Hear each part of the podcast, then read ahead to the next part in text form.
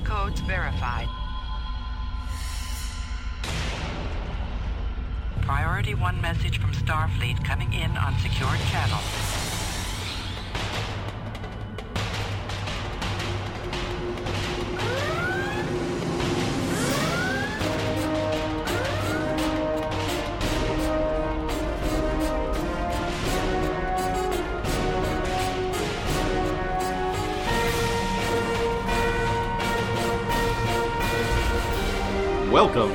To Trek It Out with Priority One. And now your hosts. All right, joining us this evening is George Kometas, Executive Director and owner of Space City Con. Welcome to Trek It Out with Priority One. Thank you, Elijah. I'm happy to be here. So, tell us a little bit about Space City Con. Can you tell us a little bit about the genesis, um, how long you've been working on this convention? Sure. In fact, today I was going over it with my friends back at Texas. I remember in college going to AggieCon after a few Star Trek conventions when I was a teenager. AggieCon was my best experience at, at the university. And I began to volunteer. I worked in the comic stores and in the gaming industry. Over the years, I volunteered where I could, but I never quite got what I wanted out of all the conventions. And in Houston here, I even have worked with some of the other cons of different kinds that they have. Rice University has an annual gaming convention. And uh, kept saying, I want to do this, I want to do that. And finally, some friends said, Look, if you want to do it a certain way, kind of put your money where your mouth is and do it. You know, stop talking about what could be and make it happen. If you build and, it, they will come, so to speak, huh? Exactly, exactly. And and people who knew that my education was in marketing and that I've always worked in uh, customer service related fields and have some experience in, in events. Uh, I've worked in catering management, so I've done large events before. And being Greek, I've done Greek festivals all my life, so I'm used to at least two Greek festivals a year at different parts of Texas. So it was kind of like, all right. And then friends stepped forward to vote with some investment, and that was very easy that point to complete the decision. Once we incorporated in February of last year, February 26th will be one year old, we decided at that point to make a certain thing happen. And with five months or so to promote, we moved forward as quickly as we could with a group of veterans. I gathered around uh, people who'd done conventions, people who were experts, you might say, in the comic fan side of things, in the science fiction fan side of things. I was able to reach out to people I'd made connections with over the years, Tracy and Laura Hickman of Dragonlance fame and Ravenloft fame, I was able to reach out and say, hey, it's time to bring you to Houston. R.A. Salvatore from Wizards of the Coast, who may return again this year. And the Hickmans are returning again this year. So some things we got to do there, and we picked some celebrities, got a variety, brought our hometown superhero, Jason David Frank, the Green Power Ranger, who has an incredible fan following, and he is very interactive with his fans. Got to come to his first Houston convention, and in fact, uh, was so pleased he named us his Houston hometown Comic Con, and was the first guest to confirm at the end of 2012 for 2013. It was really beautiful to be able to bring together those veterans and the fan groups, uh, people I had been in touch with for years. And I actually, though, was surprised how positively and how strongly people responded let me know that the need that I had identified for Houston was certainly there, that people wanted what I wanted, and it wasn't a selfish one.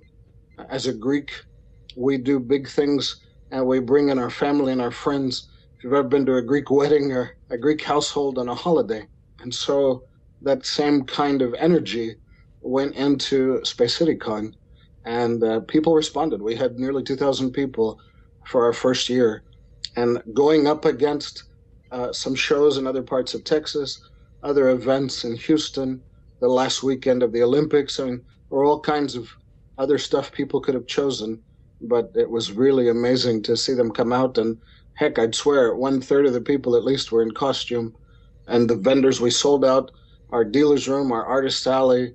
Uh, we had many uh, gaming companies, many Texas-based gaming companies and Texas based creators of all kinds and uh, came out to show off what they could do. That's fantastic. I'm, I'm, and I'm trying not to geek out. I'm a huge Power Ranger. Fan. Well, I, I grew up with Power Rangers, so I'm well, trying to. you, you, no, you should geek out. Jason is one of the neatest people. Uh, he happens to be half Greek, and we didn't know that until he and I started talking.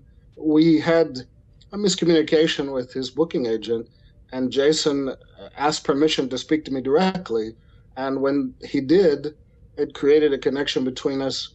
I understood what he wanted. Uh, I understood that he was very hands on.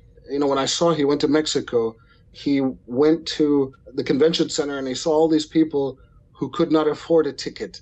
And he saw the crowds that wanted to meet him. And he walked away from his handler and he took a pen and he started signing autographs if people had something in the crowd. And someone said to him, Hey, that's money you're losing. You could sell your autograph, whatever. And he said, Look, these are people who I can see them. They're not going to be able to buy the ticket. And I want to say hello to them, which really impressed me. And I saw that here in Houston. And it was amazing to me that he lives in our area, but that no one had ever invited him out to anything. And I thought it was due time that he come in. And as a kind of a thank you to celebrate this year's anniversary, Jason reached out to Catherine Sutherland, the Pink Power Ranger, and to Steve Cardenas, the Red Ranger, who Steve Cardenas is a martial arts master just like Jason is. So Jason is bringing his three martial arts schools from this region, and he and Steve and many of these very skilled martial artists and a lot of amazing children are going to come out and do some karate classes and demos. So it, it was something to me extra special. After all, our charity of choice is Kids Need to Read we didn't pick them just because Nathan Fillion founded them, but rather we were impressed with the work that they do, not just with libraries and with literacy, but the school districts that have incorporated their reading comprehension programs have seen an instant improvement in reading comprehension. And the people who compose Kids Need to Read are not only wonderful geeks and nerds like the rest of us, but they are PhD educators and they're so down to earth people. So when we brought them here, we took a chance at that. Somebody said, you know, just collect money for the charity, put a jar out, or, you know, give a dollar from every ticket or something. And we chose instead to bring them to Houston and to put them here where people could walk up and talk to them and interact with them. And that was very special. And we are uh, even starting to work I had a meeting just before the holidays with the Houston Independent School District. Although we're the fourth largest city in the United States, we're, I think, the second largest school district in geographical area. And so we're starting to work with them and to perhaps plan some parent teacher events with the charity in relation with Kids Need to Read so that that same inspiration is passed on. And I guess I would say I'm hiding education inside of entertainment. Because if you talk to people who are, let's say, maybe mid 20s and, and older, and I'm just about 46, so people through their 50s and 60s, they got their start reading comic books or Star Trek novels by Alan Dean Foster or D&D books and their vocabulary and their comprehension grew from those places. So we think we can trick the younger generation into reading a little bit more, even if it's from the comic book. And you know, with tablets and, and everything all handheld now electronic, it's easier to get them to do so. Uh, very much so. Very much so. A lot of people ask me, why didn't you launch a nonprofit or a not for profit? But the best answer to that is we wanted to be a corporation that could stand on its own after so many years. We didn't expect to like win the lotto with it, and we were willing to put some blood, sweat, and tears for the first few years if that's what it required. But to get it off the ground, and really, I, I have to say, I, am not at all bragging. I'm still sit back and look at the fact that we broke even for 2012, and this was amazing. Um, there were enough challenges that we thought, okay, we're gonna be in the red a little bit, and we have to make it up next year. But at the end of it all, we broke even, and we said, man, we have enough fumes left to put the seeds down for 2013. And we were able to connect immediately through a couple of our guests with the larger Star Trek community. Within a week, we had our first, I should say, after after Jason, we had our second guest already planning, and then the Star Trek Renegades project, which I think is really exciting.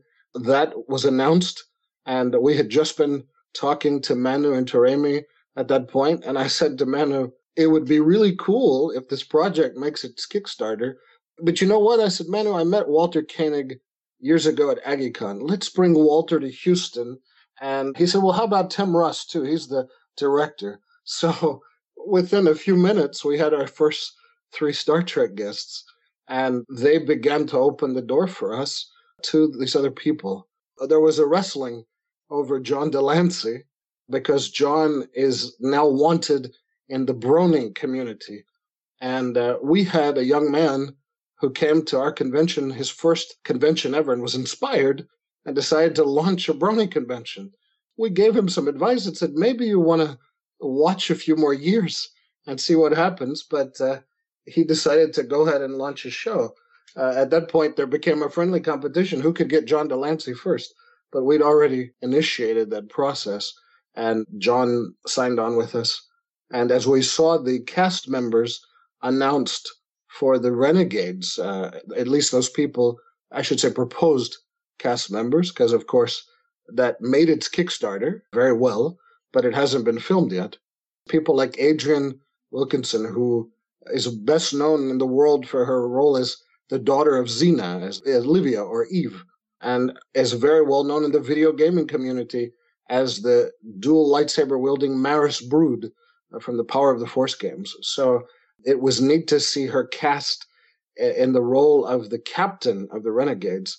And a lot of us think after Captain Janeway, we needed another female Star Trek captain. That was very exciting. One of our volunteers from last year was very dynamic is the Klingon fan club quadrant commander uh, for the south part of the United States. So a quarter of the fan clubs that are Klingon based are under this guy now. And he said, George, you better find a Klingon guest because I think we deserve that. And I said, all right, well, J.G. Hertzler was just cast in Renegades, so let's bring in J.G. And it was very nice. And then as I spoke to the agents that represent Robert Picardo, they said, hey, do you want him to come in? And I said, well, I don't know if this year, maybe next year. And Bob wanted to come down and came back at us and said, look, who's your MC? You need a celebrity MC to put a face to your show. It was an astounding idea. And, you know, as you said a second ago, we geek out over things like that. Wow, how cool. So we immediately said yes to Bob Picardo. We also got Tori Higginson. So we have like now both commanders of Stargate Atlantis, a robust Star Trek cast, I believe. And if Renegades gets filmed in May and June, like their proposed schedule says, Tim Russ, the director, will probably bring us uh, perhaps even some of the very first footage. Again, I'm not bragging. We, we're trying to see if we can have a special Renegades premiere event. Of course, the whole project won't be done. There's a lot of special effects and music and editing, but perhaps some of the first clips from that series. We had met with the fellows that were working on the Enterprise D reconstruction project in Austin and found that Mr. Huddleston was from Houston originally. And uh, we began to dialogue. And as they made their Kickstarter, he and I had already been talking, and we saw how far their schedule looked like it would progress with some of the like tactical station and the captain's chair and things being completed. And of course, now the momentum for their project so incredible. It looks like they're going to end up with a Star Trek museum, not just the bridge. So we definitely wanted to show them off. And so we added them to our roster. And that should be a lot of fun because we Star Trek fans are pretty forgiving. You know, you could put Walter Koenig from the original series in a Captain Picard's captain chair, and people will still love taking a picture with it, I think. And uh, I certainly wouldn't mind that. So in fact, the first time I met Walter, they had a mock up of the original Bridge console at AggieCon, and he was signing on that console. And if they had not already made plans, we almost kidnapped him to take him to dinner, which would have been really great. But now I'll get my opportunity, you know, some 25 years later. That's really exciting. And I just want to confirm for our listeners that all of these guests that you're mentioning now are for the 2013 Space City Convention, correct? That's correct. Right, That correct. excellent. We That's have, we have a dozen guests confirmed from the media side of things we have talked to, and it is 99% done with David Gerrold. That's not announced yet, and it's not a secret. We just have to make sure his schedule is absolutely clear because the next weekend, of course, is Vegas, but it looks like David's going to be joining us to do some writers' workshops, just like the Hickmans offer for us. And we have more guests we're working on. Obviously people look for comic artists and creators and there are many from here in texas that will likely be coming back that were here in 2012 but it's peculiar the hollywood guests are willing to really make their plans early most of the comic people told me hey i'll let you know in january and february so i'm sure we will be announcing guests for the next few months as those people make their confirmations for someone my age who remembers, you might say, the precursors to what is now uh, current day Japanese animation craze in America. Uh, Robotech, the Harmony Gold Robotech people, are going to be guests of our show, and they will be running panels the entire weekend. And they bring usually a lot of goodies and giveaways, and they show episodes. And there's, of course, still momentum in Robotech. We're very excited to get those people in here. It's a beautiful mixture of uh, a lot of elements. In some ways, if you just glance at what we're doing, you might say, hey, they're just a Star Trek convention.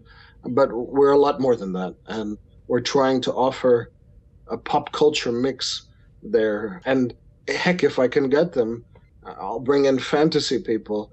One of the things we're trying really hard, we have an offer from Sylvester McCoy, of course, who is the seventh Doctor Who, uh, 50 years of Doctor Who this year that's being celebrated, plus Sylvester's now even better known probably in the world as Radagast the Brown from The Hobbit. But the opportunity came at the end of all of the guests that we had in place already. So it's going to be a toss up. Like, if we find sponsorship, we may be able to bring Sylvester in as well. That one's not confirmed yet. It's more of a wish I have to see him before everybody else grabs him up because I know his calendar for 2013 is filling up very quickly.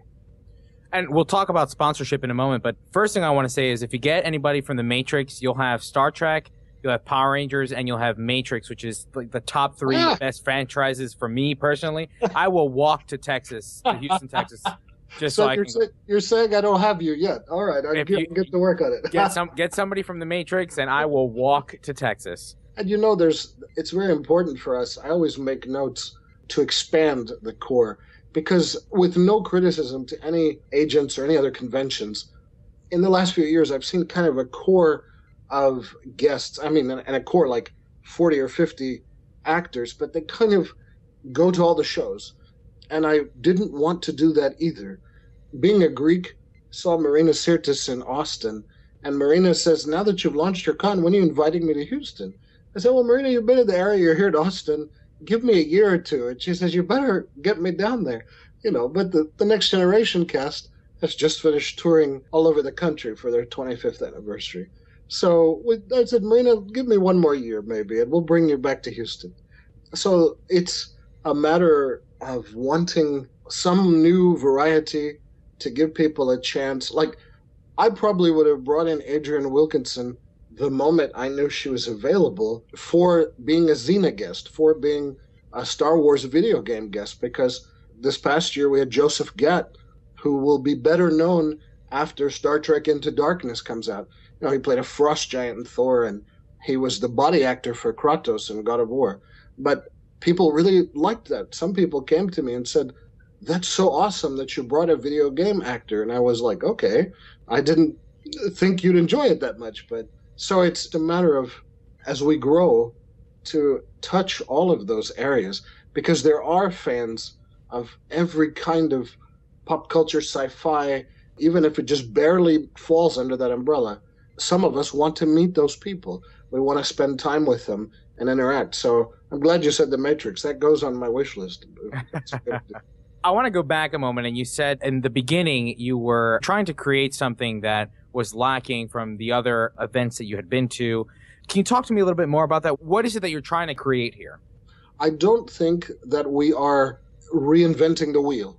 What we do want to accomplish is the intimacy to bring those guests here and give the fans an experience where they walk away and say, I got to spend X number of hours with this guest who I have always loved in this series. For instance, one of the things we're going to have this year is what we call a backstage event.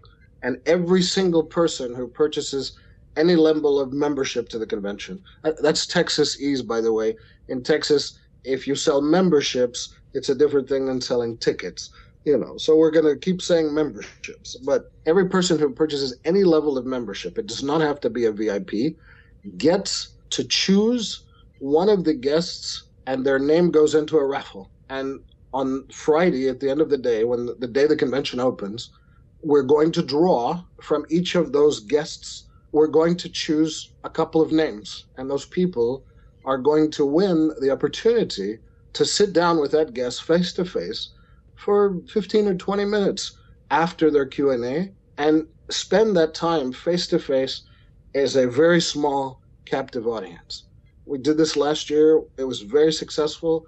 We had a VIP guest reception where before the convention even started, we invited our VIPs, select members of the fan clubs that were the strongest in support, a couple of people from the media, but we didn't really make it a public event. And we had this reception where it was just very relaxing and people could have a drink and sit down and talk just face to face. We didn't have autographs there, we didn't have cameras going off. We had just people talking to people. And it created an excitement for the next day. One of the other things I do, I guess I, I shouldn't say it, it's kind of one of my secrets, but uh, we have NASA Space Center here. And we like to share NASA with our guests. You know, Bob Picardo's a member of the Planetary Society, and it will be my honor to take Bob to NASA before the convention so we can treat him to show off Houston, Texas to these people, some of which have never been here. So it's those kind of things, those down to earth human intimacy things that we're trying to incorporate as much as possible into the convention. And uh, that's why I was so excited when Bob said to be a celebrity MC, because it will create a relationship with Bob for us for many years. I already know we will invite him back again and again to do that, to get to know our town, to get to know our show. To me, what a wonderful idea. I don't like what I would call bullpen conventions, where there are thousands of people running through a line. They get two seconds to say hello they hand their money over, there's an autograph signed, and that's it. Obviously, the selling of autographs is part of what funds the appearance of celebrities. You can't right now get around that.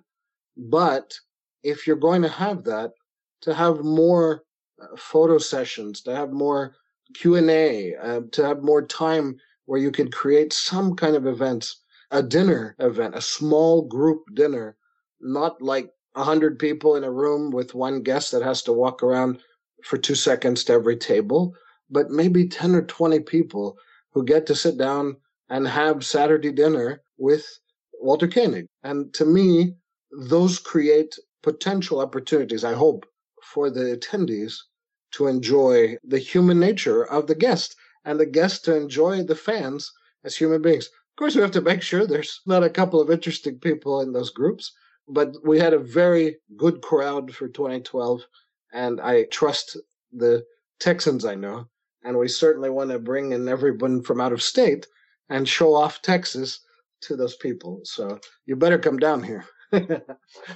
Thank you for the invitation. Listen, I, you don't have to get the Matrix. This, you already have guests that I would love to sit down. As Jason David Frank. I mean, come on, I, I, he's the Green Ranger. I got. I, would love to meet him. I have to tell you, if you're a Jason fan, you need to keep him in your prayers on January 17th If you haven't seen already on our newsletter on his Facebook site, Jason decided to go after a world record. There's a world record for the number of one inch pine boards that were broken in a free fall. It was set a few years ago, and I think it's only two. And he loves to skydive, and he decided to pursue this record. And he's been training in wind tunnels from a harness. He has jumped out of the plane. You know, he's not casual about his training, and he's almost 40 years old. So he's in superb shape. And as far as I understand, he's doing quite well in the test runs. So on the 17th, about noon, there's a Skyland space dive place out in north part of Houston, and he's going to go out there and have the Guinness Book people with their cameras, and Jason's going to leap out of that plane and try to shatter those boards. And all it takes is three to get the new world record. But if I know Jason, he's going to go for five or six yeah. to try to make sure it's far and beyond that no one's going to catch up. So, uh, but it's been very exciting. We're able to uh, share some friends at the Houston Chronicle paper with him last week, and they got to do an article in the paper. So, kind of getting excited. It's he's our hometown superhero and very, very personable celebrity. One of the nicest people you will ever meet. He even grabbed me and dragged me to the professional photographer and taught me how to do a Power Rangers, you know, fist punch correctly. And uh, so we have a picture where the two of us are doing its morphin time. And that was really awesome. It's going to be cool to see him. I really hope he makes it. I think it's going to be, uh, if anyone could do it, Jason could do it. That's awesome. That is fantastic. Very cool. What did you learn from the first Space City Con that you're trying to apply now this coming year? I learned that we have to be even tighter with our scheduling. I learned that we started in a particular hotel and uh, we did it so that we could offer free parking. That was another of my desires. I wanted a place uh, because I was a college student once and I knew how tough it was to pay for conventions. So I wanted to choose a facility that at least the people didn't have to pay for parking. But we chose a, a beautiful hotel inside of a giant mall. And uh, although the parking was free and the guests didn't complain, there were a lot of logistical issues. So this time we moved to a pair of hotels. The the main host hotel is just as big, and we added a second hotel, and both of them have everything on the first floor, and the parking is like right there around the building, so it's very easy to get to. I learned that I wanted to make sure that both hotels had a restaurant inside of them and a bar so that you could have evening events and people could relax and network together. So we chose the new facility for that. And uh, just a few nips and tweaks about when certain things were scheduled, professional photo ops. Sometimes it's just a learning process. How quickly a photographer has to print those pictures so the person can take the photo they just took over to the guest and have it autographed before the show is over. You know, they can't wait around for three weeks like a wedding photographer and they send you a CD and you pick your favorite poses or something like that. It's got to be point and click and print, and they have to still be beautiful professional shots. So, besides that, if anything, I learned I want to embrace more fan groups. That is the jewel of what I have done the last few years. The people I have met by approaching the costume fan groups, people who say, I'm a Texas Ghostbuster I am the Texas Power Rangers group. I am the local Star Trek fan club. These are the zealots. In fact, one of my favorite stories from 2012, and I'm going to try to find another one for this year. I found the Harry Potter group that had never been invited to anything in Houston. And I talked to them and I got them excited. And they came out and they put up a Diagon Alley wall and they had spiders taped to the floor, leading people to their booth. They were every one of them in costume and they were the most dynamic, incredible people. And they probably doubled the size of their fan group because of the people they met at the convention who said, I've never known you existed. That is gold to me. If someone could walk away with a memory and said, I met these people, I made new friends because of your show. That's all I want to hear. It really is. And that probably doesn't answer your question 100%. I don't want to sound like we didn't have issues but our volunteers were fantastic. As I said before, I chose veteran people who had worked conventions So I didn't have to teach all of my staff how to run a convention. In fact, we ran registration on two iPads and uh, people couldn't believe it. And we had no line the whole weekend. It flew it through. So the technology that we were talking about earlier of the pads and the tablets, uh, we put it to use. We said, hey, you know what? The cameras on these things can check in a barcode or QR code in a second. And we were just checking the people in, uh, you know, as fast as we could. The one thing I eliminated from 2012 to 2013, and I may put back someday, we had an art expo where we sold display space to an artist that could come and put their work up and have it auctioned off. It just didn't logistically fit with everything else we were doing. The floor space did not generate revenue in relation to how much space it took up. And that's sad because I love to encourage these artists. But our artist alley and include small press in our artist alley is bigger this year. So I hope those people can sell their wares that way. We have a lot of talented people here in Texas, and we had a lot of happy vendors. I guess we want to offer better internet service, but hotels are notorious for having poor internet service. But as everybody goes to, you know, having a hotspot on their Android phone or their iPhone and being able to hook their tablet to it, who needs to pay the hotel for internet? I guess the final thing I would like to add is to use that technology to uh, either create tablet apps, phone apps, and so forth. I don't know if we'll accomplish it this year, but there's enough tech savvy people in the geek community. I mean, geeks are usually intelligent people, and uh, to do some apps where people can tweet during the show and get on on their phone and see where the schedule is. You know, everybody doesn't have to carry a paper copy of the program book, especially if there's a change last minute. They don't have to go to registration and look for the wipe off board and say what changed. They just turn on the app and it's immediately feeding information to them. And that's our goal. Again, I don't know if that will be accomplished this year, but we're certainly working on it. That's really exciting. And it's good to see that you're doing your best to utilize the technology available, like you said, those tablets and just being able to easily scan those. If you come to Houston and, and you know NASA's here, and it's called Space City Con, and you have like stone tablets, everybody's going, this is a Dark Ages con. You know, they have, they have to kind of stay cutting edge if possible. Is he using a clipboard and pencil? What? Exactly. exactly. Like our badges this year, I was not specific enough in 2012 what I wanted from the printer. I thought they understood me, and the badge was a very light card stock, and it's meant to be something that people had a surface they could write and sign on and so forth. It didn't happen correctly because the cardstock was too light, so a lot of the badges were tearing off the lanyards. You know, little stuff like that, where you say, "Oh, nope, I have to make that better technology."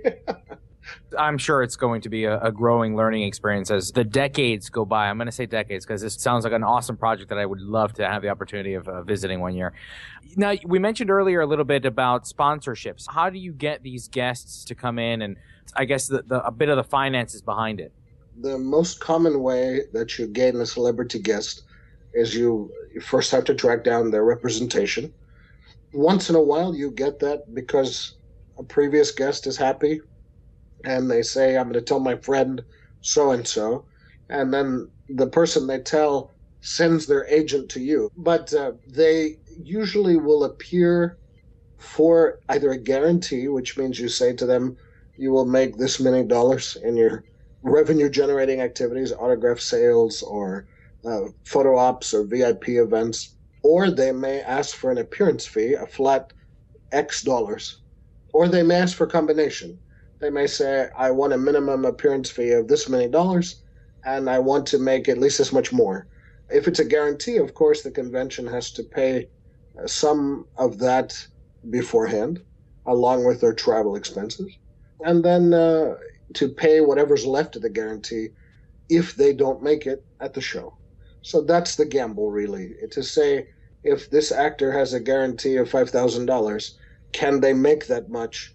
Or am I willing to spend part or all of that just to bring them to the show? So a younger convention, a smaller show, has to make a gamble on the celebrities' dollars that they bring in with those sales.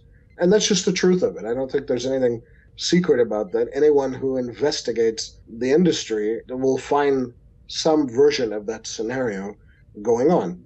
And we are certainly not huge and established for so many years like a creation that you know is an official paramount star trek event because they've paid for that license but at the same time hopefully we're not charging as much as they are and we can make a more economic experience for the fan. And like i said heck the parking's free. The hotel rooms are at a great price. We've tried to get all those things as inexpensive as possible to make the experience good and to try to offer some perks, like I said earlier, to create an intimacy with those celebrities. Now, if we had, let's say, Best Buy Electronics that said we would like to sponsor Walter Koenig, we would certainly encourage that, unless someone else had spoken for that person before. So we could have a sponsor choose one celebrity or to choose to be a media sponsor of the convention at certain levels and have their name associated with absolutely everything that has to do with that guest. They also would, in a sense, own the uh, media interviews or some of the photos of, with that guest. They wouldn't control him completely, but they would get some perks for that. They might get some uh, passes for their corporation. They might include lanyards with their name on it and our name on it uh, as part of the package, you know, something like that could do it. And if there are companies like that, which if you look at New York City Comic Con, you see sometimes, you know, Sprint, Verizon, AT&T, I'm sure they get many, many perks out of that. And you see their name on all the signage, all the backdrops, everything like that. So Space City Con is open for those opportunities, and we certainly pursue them. But we know that we want things to happen regardless of the sponsorships or not in a perfect world, you get a couple of sponsors. In a world that's more realistic, you may not get them. And so you budget uh, based on what you think you can afford, and uh, certainly you drive your promotion. We have been promoting Space City Con 2013 from the moment 2012 ended. And uh, as I said earlier, we had some of the guests started to talk to them within a week after this past year's show. So I guess my next question is if let's say one of our listeners is a business owner, how can they reach out to you to, to sponsor and you know how can they get their It's very simple. I take those directly starting with my email. And my email is simply George G E O R G E at spacecitycon.com. It's on our website as well. And because we have our hands on our show, because we are not controlled by, let's say, a corporate board of directors, uh, we have an investor board that makes those decisions, but we have the flexibility that if an investor says, I would kind of like this perk, or I would like to do this, or I want a piece of this celebrity in exchange for one day with him, or I'd like to see if I could get them to come out and have lunch with my employees, you know, something, something unique, then we're willing to discuss that. So it's not just a matter of saying blindly, give us X dollars, we slap your name on the website and you're done. No way. I believe that our sponsors are just as important as our celebrity guests. They're just as important as our VIP membership holders. They're just as important as the average walk through the door person who shows up for one day. And there are some people who've come in with the idea that they want to sponsor, gotten an understanding of sometimes the dollars that might be involved, and maybe ended up offering to be an investor or something like that. We are not taking tons of investors because we're satisfied with what we have, although those tend to be smaller dollar buy ins, maybe than owning a celebrity, if that makes sense. But again, if I get 25 people who all want to put a piece in and bring Sylvester McCoy here to Houston, I'm going to work with those people I'm going to meet them halfway. If they only get me part of the way to bring him here and we think we can do the rest, we're going to do that. It's just a matter of the reality of saying, all right, I've got 12 guests already. That's 12 plane flights, plus their agents, plus their hotel rooms, plus their meals. So, yes, there are some costs already that we're facing, And if we get an opportunity, let's say Mr. Amell from the new Arrow series says, Hey, I'd like to come to Houston. I can't just say, Okay, well, come on. And I have to really think about that and say, I'd love to bring you, but your fee may be higher than what's left in the budget this year. And that's again where a sponsor may say, Well, you know what? I'm a huge fan of the Matrix. And if you ever bring a Matrix actor in, I'll get aboard with the pay, you know, put a check in. Okay. so, you know. But uh, I've had a few that way that tried to bring their own specific guests. Like I was joking earlier, the Klingon guest. I wanted to see J.G. Hertzler here for forever. He's got a great reputation as a convention guest. And I just think it's a heck of a lot of fun to have an actor who's still willing to put on the Klingon makeup and costume at some shows. I know that Bob O'Reilly had wanted to come in too. And I said, let me maybe bring another year. I said, you're not in Renegades yet. I said, maybe if they cast you, I'll bring you. And he laughed. And he said, okay, all right, I'll take a red check. Because they help each other, I think, get into makeup. And then they run around as Gowron and Martok the whole convention, which is incredible. Those are the kind of celebrities I think every one of us wants to meet because you'll never forget them. Right, right, right, right. Well, that's fantastic. Well, I'd like to wrap up a little bit, but but first to open the, the mic to you to see if there's anything you'd like to let our audience know. For instance, what's the website? How can they sign up? How can they perhaps volunteer if there are positions open? And again, anything that you'd like to inform our, our audience. Our website is easy. Just www.spacecitycon, all one word, dot com that throws people sometimes, the con.com. There are tabs there. You can find registration, you can find VIP events and memberships.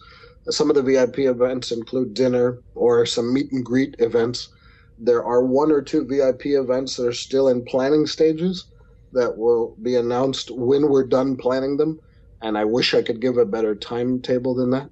We will continue to add to some of the packages if I get another actor from Renegades or Power Rangers, the current VIP package that's like a group Power Rangers or group Renegades, it's going to stay like it is. There's a pass on there that has where you can you get kind of an all-star access where you get a signature from every media guest at the con. So the price of that is staying static; it's not changing. Uh, but if we add guests, you get their autograph too added to that package. So there's a place on there that donations could be made for Kids Need to Read. The reason we chose to capture dollar amounts, people wanted to offer books, but there is a very difficult to ship books from Houston to Arizona and to have these people lugging them around in boxes of their luggage. So they declined books unless you ship them yourself, you know, not to gather them at the convention. There is a masquerade event that is a costumed judging of people who've made their own costumes and some beautiful costumes we had last year. We're looking forward to probably three or four times as many entrants this year, and there's prizes. We had some uh, medallion awards and some crystal trophies that were just out of this world. So I think uh, I look forward to this year's costume. We're working with a couple of musical groups to have some some events like that. There's a potential for a live art event, which has not been uh, completed yet. So some of our artists may do something like that. Last year they tried to do a draw a pony for a brony a fundraiser because the bronies had their fan club table for their first time at a Houston show, but that didn't come together soon enough. So maybe it will this year. We'll see. And really, I just encourage people to come to Houston, Texas, and see what Texas hospitality is like. I think that, uh, at least speaking for my staff, for our vendors, for our team. There was a very warm and intimate and fun event, and a lot of new friendships were made and still growing. These people still connect with each other. So I think we can offer that to as many of the people who come from wherever they come from this year. And, you know, get to meet Jason David Frank and things like that. so, yeah, it's really good. I can't say much more because you've given me the opportunity to express all of our dream and our vision.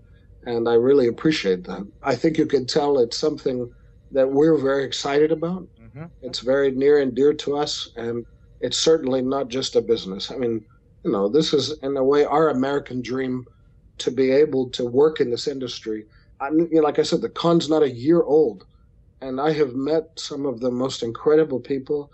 I have established some new friendships that will last the rest of my life, and I can't wait to see what the future brings because uh, there's some really awesome people out there, and this is our first chance to drag them home, to bring them to our home, and to play host to those people. Well, George, thank you so very much for stopping by and joining us here at Priority One. We wish you the best, and hopefully, we'll see you at, uh, at Space City Con. Thank you, thank you. We look forward to seeing you there. This just in. Sylvester McCoy has been confirmed as a guest at Space City Con in Houston, Texas. McCoy is best known for his role as the Seventh Doctor in the long running science fiction television series Doctor Who. He most currently portrayed the wizard Radagast the Brown in Peter Jackson's film adaptation, The Hobbit. So, for all you Doctor Who and Lord of the Rings fans, be sure to check out the convention later this year.